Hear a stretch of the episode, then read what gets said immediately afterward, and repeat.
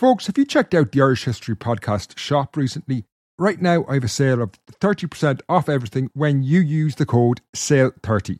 So go to irishhistorypodcast.ie forward slash shop and get 30% off everything when you use the discount code SALE30.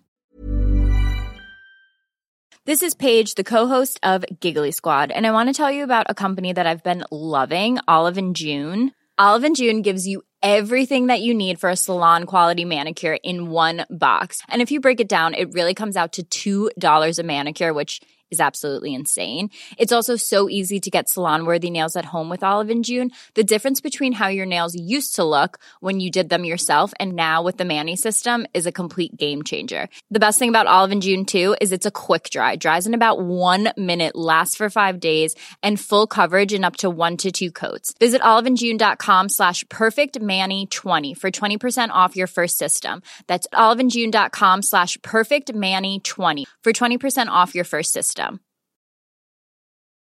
Life is full of what ifs. Some awesome, like what if AI could fold your laundry?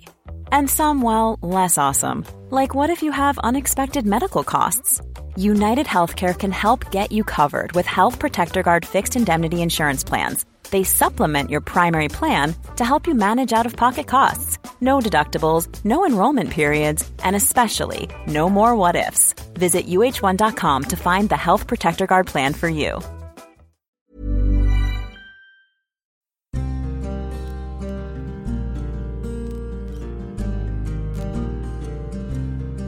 Hello and welcome to the Irish History Podcast. My name is Fin Dwyer, and this is the Norman Invasion Part 8 The Arrival of Henry II. This episode sees the first royal visit of an English monarch to Ireland, but long before Henry II can cross the Irish Sea, there's much to be resolved. Robert Fitzstephen is being held hostage in Wexford and needs to be rescued, while the Normans face widespread opposition across Leinster in the aftermath of the Siege of Dublin. But to begin today's show, we need to go back to the autumn of 1171 and what was one of the most important times of the year, the harvest.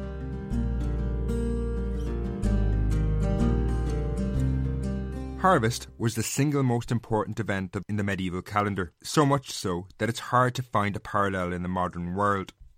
For many people, their entire year was made or lost in the two months of August and September, when peasants toiled for long hours in the fields through rain or shine. It was often a time when war was avoided if possible, as all available hands were needed to bring in the crops. However, in autumn 1171, the harvest was the last thing on the minds of Strongbow and his Norman followers in Ireland. They couldn't wait for the harvest to finish to wage war. While they had just emerged victorious at the siege of Dublin, they faced a myriad of problems arising from the fact that they had been holed up in the town for the previous two months. Of these problems, perhaps the most immediate was the plight of Robert Fitzstephen, the Norman ruler of Wexford. While the siege of Dublin had trapped Strongbow, the population of Wexford had turned on Fitzstephen, besieging him and eventually took him prisoner. Fitzstephen was a warrior of great repute and one of the first Normans to land in Ireland. He couldn't be left to the mercy of the Wexford men. It would set an awful precedent. This, however, was only one of several problems facing the Normans and Strongbow. Indeed, before the siege of Dublin had even begun, the death of Diarmid MacMurrough had created great upheaval in Leinster.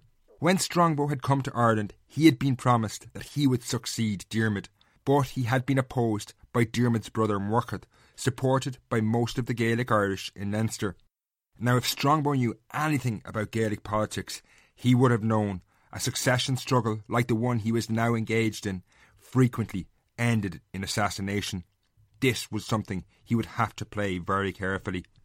Now, as he battled Murchad for power in Leinster, he also had to watch the neighbouring King of Ossory, Gilpatrick, who also held designs on Leinster. He would carve off a slice of the kingdom if the possibility arose. Finally, perhaps, the greatest problem the Normans in Ireland faced was the tensions with their own king, Henry II, back home. Early in 1171, Henry II had banned all communication, trade, and travel with Strongbow and his followers, as they had directly disobeyed him by coming to Ireland. This effective excommunication from the Norman world needed to be overturned. Strongbow could not receive any more military aid if this wasn't lifted, while Ireland's ports were crippled by the lack of trade. He had already sent two emissaries to Henry, both of whom who had failed, and now he was awaiting on word from a third, who he had dispatched to the king, his own uncle, Hervey de Montmorency. Now all these problems were enough to try even the fittest, healthiest, and most agile of men. But in the autumn of 1171, Strongbow and his Norman followers had just endured a horrific ordeal during the siege of Dublin, which must have taken a great toll on them. They had spent two months cooped up inside the walls of the town, living on their nerves and rationed foods. The psychological effects of the constant threat of assault would have worn down even the most experienced and battle hardened among them. Regardless, though, of how well prepared they were, they had to go on and face their enemies, and potentially even the King of England himself, because if they didn't, their conquest in Ireland would be lost to them. The first matter to hand was to free their comrade in arms, Robert Fitzstephen, who was being held in Wexford.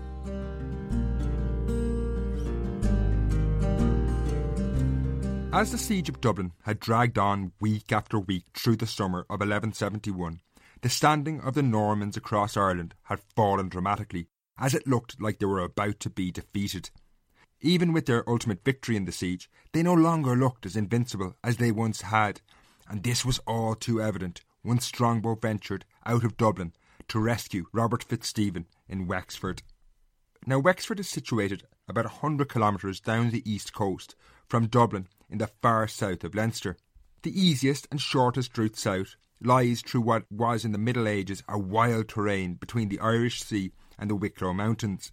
However, given they were far from certain about how they would be received once they left the safety of Dublin, the Normans instead chose a longer but safer circuitous route. This would see them travel west around the Wicklow Mountains before turning back east to Wexford. In late 1171, even this safer route proved perilous. When they reached the territory of Idrone, situated in modern County Carlow, about halfway to Wexford, the Normans had to move through what was a narrow pass. This pass, however, was blocked by felled trees, and it quickly became clear they were facing an ambush from the O'Ryans, the local family in the region. In the narrow pass, obstructed by trees, the mounted Norman warriors lost their advantage even though weakened by the battles of the summer past and no doubt seriously impeded by the terrain, the Normans rose to the challenge. Perhaps propelled by what was an increasing sense of destiny and eventual victory, they nevertheless carried the day when an archer brought down the king of the O'Ryans with an arrow. Dusting themselves down, they moved on to their objective of Wexford without any further trouble. But what they found on arrival was unsettling. The town had been abandoned and set ablaze. They soon heard about what had happened a story of deceit and trickery.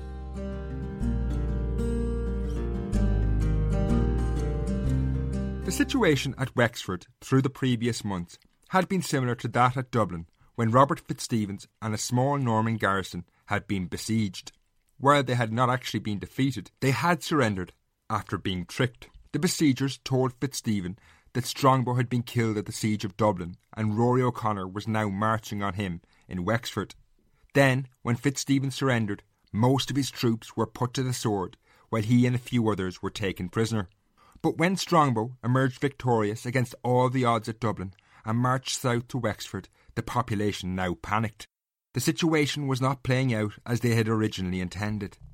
Knowing that the Normans were masters of siege warfare, they abandoned their town of Wexford but not before they burned it. They retreated then with the captives to an easily defended island nearby. When Strongbow found out what had happened and arrived on the shore near the island, he was sent a stark ultimatum. If he attempted to storm the island redoubt, he would be bombarded with the heads of the captives, including that of Fitzstephen's. This was certainly food for thought. The attack was already very risky, and Strongbow, knowing that Fitzstephen was more than able to handle captivity, he had spent three years in prison before he had come to Ireland, now decided he would resolve his other problems before trying to free his fellow comrade in arms. He no doubt felt that if he secured his position elsewhere, those holding Fitzstephen's might be slightly less strident. So, abandoning the prisoner to his captors, for the moment at least, Strongbow now withdrew and turned to deal with the other problems he faced and headed for the town of Waterford.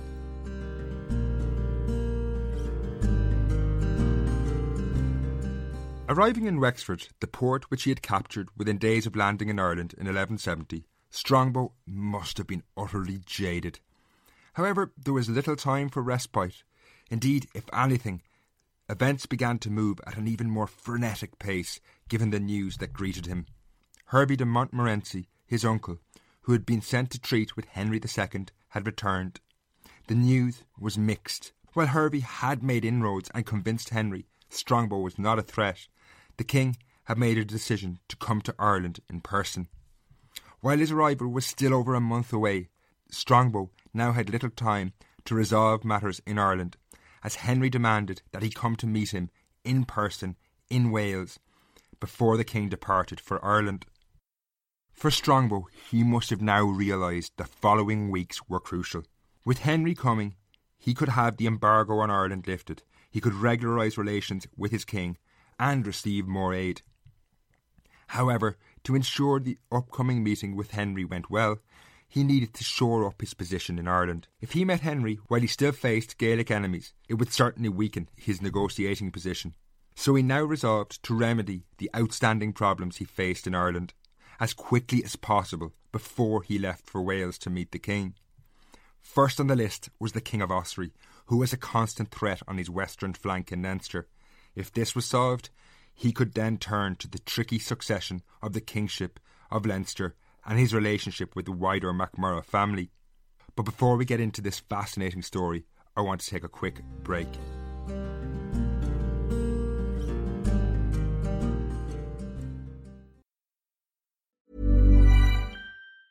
There's never been a faster or easier way to start your weight loss journey than with PlushCare PlushCare accepts most insurance plans and gives you online access to board-certified physicians who can prescribe FDA-approved weight loss medications like Wegovy and Zepbound for those who qualify.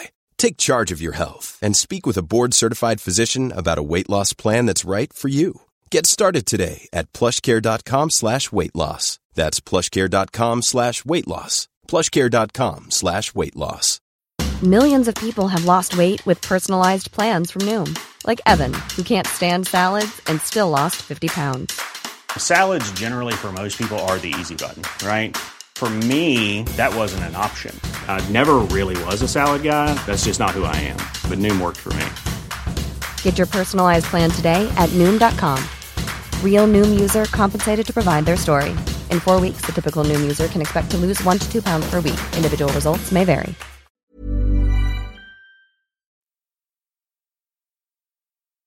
Now, let's get back to the show.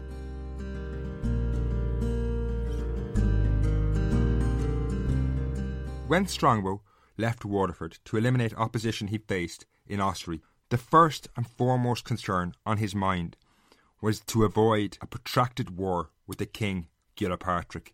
Strongbow needed a quick resolution, and therefore he wanted allies to crush the kingdom hastily However, after the death of Diarmuid MacMurrough in May, there were few within Gaelic Ireland he could call on for support. One exception to this was Donal More O'Brien, the King of Thomond, a great great great grandson of Brian Boru. Donal was actually related to Strongbow through marriage. His wife Orlachan was a sister of Strongbow's wife, Aoife.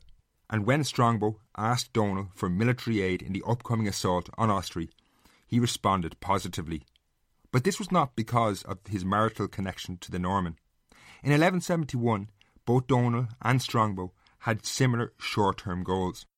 Donal welcomed any chance to slice the kingdom of Ossory, which lay on his eastern frontier, so he quickly mobilised to help the Normans. In Ossory, the King Gilpatrick now faced impossible odds. His small kingdom, situated in modern Kilkenny, was facing attack from both east and west. In the face of certain annihilation, he asked Strongbow for negotiations. One of the conditions of this parley was that the Norman leader, Maurice de Prendergast, would guarantee Gilpatrick's safety. Maurice was actually known to the Gaelic king personally and was happy to guarantee his safety. While Maurice's pledge was genuine, Strongbow and the other leading figures in the Norman camp had very different ideas. In their desire to find a speedy resolution, they now went behind Maurice de Prendergast's back and plotted to assassinate Gilpatrick. However, once de Prendergast heard of what was afoot, he was infuriated.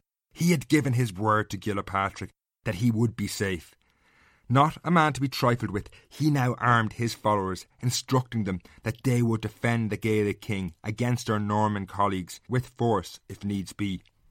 With Henry II arriving shortly, the last thing Strongbow wanted was open warfare between the Normans. He handed Gilpatrick over to Maurice de Prendergast, and the plot to kill him was called off. Maurice escorted the King of Ossory back to safety, and en route even went as far as massacring some of Donal More O'Brien's troops who had raided his kingdom. While Gilpatrick had survived relatively unscathed, Strongbow was probably happy that he had terrified the man enough to guarantee his good behaviour in the coming months. Even with this problem resolved, though, the hectic pace of events did not let up, as Strongbow now had to turn to resolve his fractious relationship with his in laws, the MacMurroughs.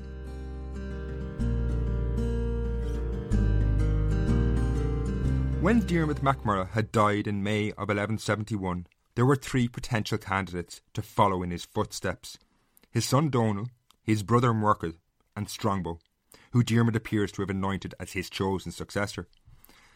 Now, Donal, Diarmuid's son, almost immediately ruled himself out and actually supported Strongbow.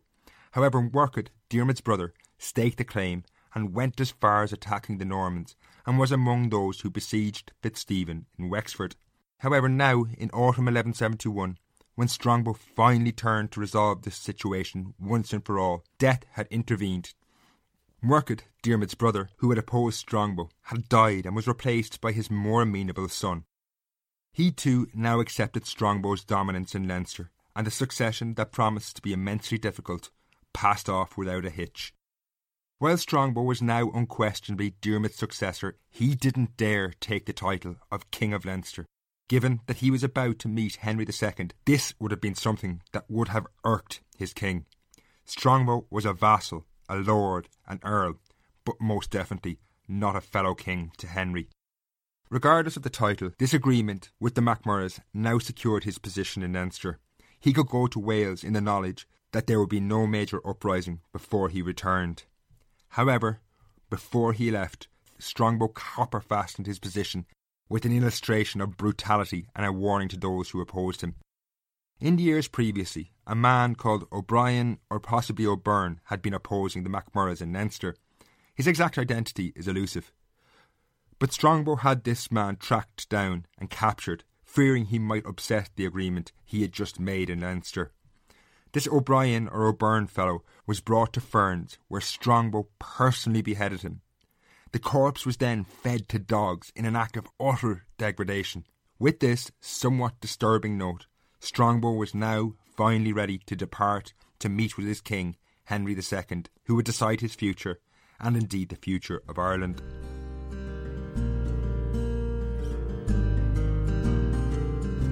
As Strongbow prepared to set sail for Wales, the man must have been on the verge of collapse from exhaustion. The three previous months had been hectic. He had been under siege in Dublin. He had fought numerous battles, including that crucial one to end the siege of Dublin. He had then travelled the length and breadth of Leinster to resolve the problems he faced, and now he had to travel back to Waterford and board a ship to Wales. The voyage across the Irish Sea should have been a brief time to rest, but there was no way Strongbow could have relaxed. Awaiting him was the meeting that would define his future. Henry II was as formidable a man as he was powerful. He was not only King of England, but also the Count of Anjou, the Count of Nantes, the Duke of Aquitaine, the Count of Maine, and the Duke of Normandy. When Strongbow arrived in Wales, his fateful meeting with this man took place in Pembroke. The meeting appears to have gone as well as Strongbow could have hoped, as Henry appears to have been generally of a convivial disposition, and by the end of their negotiations, all tension between the two appears to have dissipated. Strongbow handed over to the king all land he had conquered in Ireland, including Leinster. In return, Henry granted Strongbow all his lands and titles in Wales, England, and France that had been confiscated when he left for Ireland in 1170. He granted him back most of the conquered land in Ireland as well, making him Lord of Leinster. The towns of Wexford, Dublin, and Waterford were kept as rewards for other subjects. The formal ceremony conferring these lands did not take place in Pembroke, however, but would wait until the two were back in Ireland. No doubt Henry II wanted all to see Strongbow kneel before his king. There was no doubt that this meeting had gone infinitely better than Strongbow could have hoped. He had, after all, openly defied Henry. However, things in England had changed a lot since Strongbow had left in 1170, and by late 1171 Henry II was desperate for friends, which helps explain his relative generosity. Nine months previous to their meeting, on December the 29th, 1170, Henry II's longtime friend and the most famous cleric in England, the Archbishop of Canterbury, Thomas a Becket, had been murdered in what was probably the most infamous assassination in English history. This had supposedly happened after Henry, increasingly tired of Becket's commitment to religious reform, had uttered the words, What miserable drones and traitors have I nourished and brought up in my household, who let their lord be treated with such shameful contempt by a low born cleric. Three knights left the court, and within days Becket was dead. Whether Henry actually intended for Becket to die is another matter entirely, but in 1171 the full force of the medieval church was being brought to bear on the king. Legates, representatives of the Pope, were on their way to investigate Henry. He needed an excuse to leave, and Strongbow's conquest of Ireland came at the perfect time. While the negotiations between the king and Strongbow happened during momentous events in English history, the consequences in Ireland were even more seismic. After the meeting of Henry and Strongbow, there was no longer any ambiguity as to what the Normans' intentions were in Ireland. They weren't mercenaries, but very clearly conquerors. Strongbow had just handed Leinster to his king, who had then returned it back to him as a vassal. The first parts of Ireland were now ruled directly by an English king, beginning a relationship between Ireland and England that would prove utterly disastrous for Ireland in the coming centuries. But that's a story for future shows. In 1171, while Henry and Strongbow had come to an amicable agreement, the king was still taking no chances in coming to Ireland. Shortly after the negotiations, his army, which had been mustered near Gloucester, moved into Wales towards the disembarkation point of Milford Haven. When Strongbow saw this force, he can only have been relieved he was now back in the king's good books. It numbered 4,000 soldiers, 500 knights, not to mention large numbers of archers and attendants. They also had Castella Lignea with them. These were siege towers, which had been pre made into sections to allow for easy transport across the sea. Henry was illustrating. If he needed, he would have taken the Norman held towns in Ireland by force. Ultimately, now it seems that these would not be necessary, but nevertheless, he was making the point forcefully. Despite its formidable size, when the army arrived at Milford Haven on September the 30th, 1171, it was stopped dead in its tracks before it could cross the sea. While there was no army in Ireland that could stand up to Henry II's force, Mother Nature was a different matter entirely, and as winter approached, stormy weather delayed the crossing. These storms raged for seventeen days, perhaps the first chance Strongbow had to rest. Finally, on October the 16th, 1171, the army boarded 400 ships and set sail, arriving in Waterford the following day, with Henry II being the first English monarch to set foot on Irish soil. The island would never be the same again. The nature of the Norman presence was about to change dramatically. Join me next time while we accompany Henry II on his six month journey through Ireland, the longest any reigning English monarch would ever stay on the island. Finally, don't forget if you want to get that show on the Black Death, you need to subscribe at irishhistorypodcast.ie forward slash Black Death. Until next time, Slán.